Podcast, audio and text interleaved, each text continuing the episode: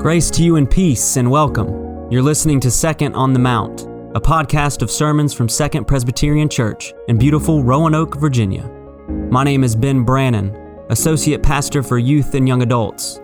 And each week it is our hope that from the pulpit God will twist and mold our words to land upon the listener's ears in a meaningful way that will inspire faith, encourage hope, and cultivate love in action. Thanks for tuning in. We're so glad you're here with us.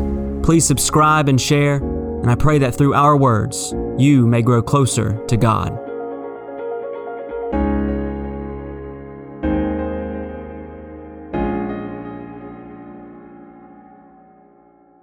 Would you pray with me? As your word is read and proclaimed, grant that the words of my mouth and the meditations of our hearts might be acceptable in your sight. O Lord, our rock and our redeemer. Amen. Our scripture reading for today comes from the 20th chapter of John's Gospel, starting at verse 19, going through verse 31. Listen now for God's word to us this day. When it was evening on that day, the first day of the week, and the doors of the house where the disciples had met were locked for fear of the Jews. Jesus came and stood among them and said, Peace be with you. After he said this, he showed them his hands and his side. Then the disciples rejoiced when they saw the Lord. Jesus said to them again, Peace be with you. As the Father has sent me, so I send you. When he had said this, he breathed on them and said to them, Receive the Holy Spirit.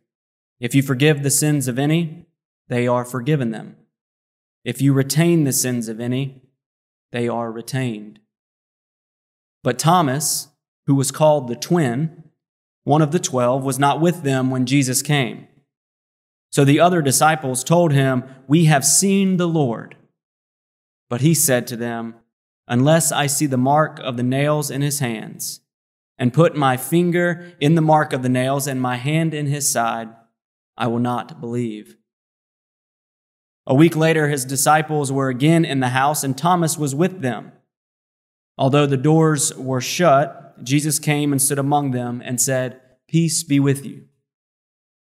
Then he said to Thomas, Put your finger here and see my hands Reach out your hand and put it into my side.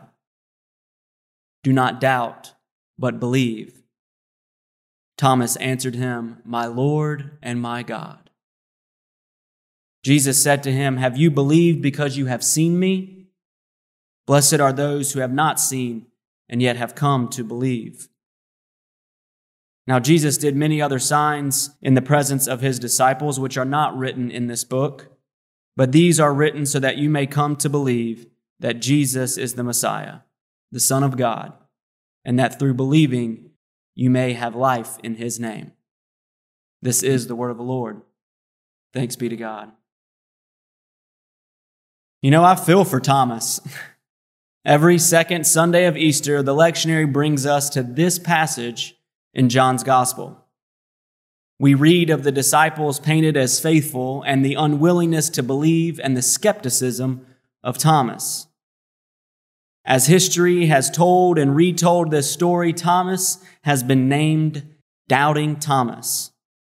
And I don't think it's fair. So I wrote Thomas a letter. Dear Thomas, nicknames are too often cruel, and yours is no exception. I write to apologize for my part in the ongoing moniker given to you as doubting. And I apologize on behalf of the entire church. You, Didymus, the one they call the twin, were a faithful disciple, one of the original twelve. Just like the other disciples, you walked alongside Jesus. Just like the other disciples, you witnessed miracles. Just like the other disciples, you listened to his preaching and participated in his ministry to bind the wounds of the brokenhearted. Just like the other disciples, you were sent by Christ to spread the good news and begin his church. I do apologize. Other disciples got cool nicknames like the rock or the disciple whom Jesus loves. You were stuck with doubting. I have been given nicknames that were not so cool either. I have been called all sorts of things, Thomas. And unfortunately, I have also given nicknames to others that were not so cool. I understand, as with your unmerited nickname, that some nicknames stick, whether we like it or not. And you are doubting. And everyone knows you by that name. The difficult thing is, the more you hear the nicknames given to you, the more you come to believe them to be true. So I am empathetic to the situation that led to your unfortunate nickname. Let me stop right here before I continue reading the letter. Let's examine more the character of Thomas. John's gospel gives more time to other disciples than the other gospel writers do. There are the prominent characters that we come to know, but others make their way into the foreground in the fourth gospel. In John's gospel, Philip and Nathanael are more important than James and John, who are not named at all. Philip calls Nathanael. He answers Jesus' question about how they are to feed the multitude, and he wants to see Jesus' Father. And Philip interceded for the Greeks who wished to see Jesus. Another character, Andrew. He follows John before he follows Jesus, but precedes his brother, the more famous Simon Peter, whom Andrew invites to come to see the Messiah he has found.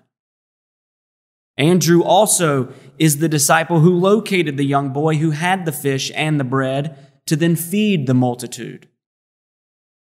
Then we have Thomas. Thomas is mentioned a few times in this gospel. We first meet Thomas when the news of Lazarus' death reaches Jesus. When Jesus decides to head back to Bethany, where he was almost just stoned, and to face potential harm to raise Lazarus, Thomas is the one who says to the other disciples, Let us go with him, that we may die with him. Later, Thomas again speaks up when Jesus tells the disciples, There are many dwelling places in his Father's house, that he is going to prepare a place for them, and that they know the way. Thomas interrupts, Lord, we do not know where you are going, so how can we know the way? This sheds some light on the emotional characterization of Thomas.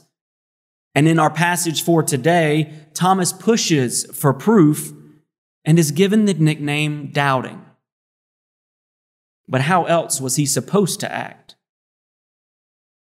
Thomas is called the twin. His name in the Greek, Didymus, it means twin. There is a gospel that actually bears his name too, the Gospel of Thomas. And it opens with These are the hidden words that the living Jesus spoke. And Didymus, Judas Thomas, wrote them down.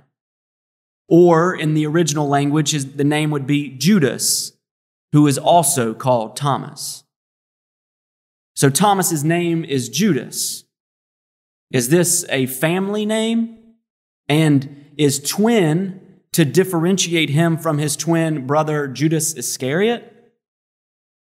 If so, is he a personification of becoming to belief, as opposed to the other Judas, the other twin, who sides with betrayal? Or is he the twin of Jesus, the one who is biologically closest to Jesus still needs proof to see who Jesus is. Scholarship is mixed on all this, and quite frankly, there's no clearly defined understanding. Perhaps we will never truly know. Anyways, back to the letter. So, you are now doubting, and everyone knows you by that name, so I am sympathetic to the situation that led to your unfortunate nickname. Just in case you have forgotten how you got the nickname, Thomas, let me remind you. The man you followed, literally followed, for the last three years was just killed, brutally killed. You are no fool, Thomas. You know how death works. Once Jesus was dead, you thought game over. You witnessed Jesus raise someone else from the dead, but how could Jesus raise himself? He was dead. Then a few days later, you go out for a few hours, and when you return, your friends tell you they have seen the Lord, that Jesus has come to them. Wait, what? They say he is alive. You say, prove it. You say, unless I see the marks on his hands and the wound in his side, I cannot believe you. The disciples were no less doubting than you were, Thomas. When Mary Magdalene told them the news, did they fully believe? If they did, then why were they behind locked doors in fear? And even more, they have just seen the Lord and still stayed behind locked doors a week later when you were with them. It's so unfair that some things get overlooked, but then they become the focus when they happen to you. Thomas, I respect your rationality. I understand your need for evidence. You were in grief. You were mourning the loss of your leader and a dear friend. Was that why you were not with the others? Was that why you were by yourself? I sometimes need to be alone when I'm hurting too, or when I'm trying to process my pain and my grief. I am sorry that now, on top of your hurting, now you must try and process what the others just said to you. That must have been hard. To hold the two emotional extremes all at once in that moment sorrow and the potential for joy, your heart must have been heavy. I'm sorry you had to go through that alone. A week later went by and you were with the other disciples. Again, I remind you, Thomas, behind locked doors. The anticipation must have been hard for you as well, just waiting for Jesus to appear. Then Jesus appears and walks up to you. Knowing your heart the pain, the grief, the uncertainty. He calls your name. Jesus asks you to face the darkness of your grief, to face the doubt that creeped into your mind, to face the literal wounds that have caused you pain. Put your finger here. See my hands. Reach out your hand and put it into my side. Stop your unbelief and believe. Your response, Thomas, is why I think your nickname is so unfair and why I'm writing this apology. If you had refused Jesus' invitation, then your nickname would be fitting. If you said, Jesus, no thanks, dead people stay dead. That's how the universe works. You live, you die, you're dead. I am not willing to have that understanding challenged. Now, if you said that, then doubting would fit. But that is not what you said. When Jesus offered his hands and his side as evidence of his living again, as proof that he was the risen Christ, you believed. Then you cried out, My Lord and my God. That is powerful faith, Thomas. And you didn't even touch the marks on his hands or stick your finger into his side. You believed. And I thank you for reminding me of the doubting within me. Life has been hard. Life seems to be unfair for so many. There are so many questions that I want to ask, but am afraid to. I even struggle facing the light amid the darkness of my own sorrow and pain and grief. I have cried out many times asking God for a sign, something tangible to believe in. Too many times I have locked myself away behind locked doors, shut out in fear. I too have heard great news, yet still do not believe. Unfortunately, as it has been at times my own inner voice who calls me cruel nicknames and tells me that I am not enough. You have been called doubting by others but I have called myself worse names than doubting. I have called myself unworthy. Too many times I tell myself I am not good enough. Too often I run and hide in fear of my own strength or my own abilities. What if I fail? Then I would have to call myself a failure. And I too am labeled a skeptic but I am a skeptic of my own worth. Even more, Thomas, sometimes I'm not honest with myself. I sometimes hide my true feelings and mask them with images of control and fake smiles. I am scared at times to voice my understandings or pretend that I know what's going on when I really don't. I do this in order to fit in or be popular. And sometimes I pretend so that I can be seen as smart or as normal. I pretend that I have it all together. I say, it's okay, I'm fine, when really I'm hurting and scared and uncertain. And sometimes, Thomas, I don't even know how I feel. It seems strange, I know, but sometimes I feel, well, nothing. But I'm afraid to talk to someone about that. So once again, I pretend or hide away. It's a lot to deal with alone. So, Thomas, I write also to say thank you for your honest approach to faith. Thank you for not saying you understood what you really didn't understand or that you believed what you did not believe.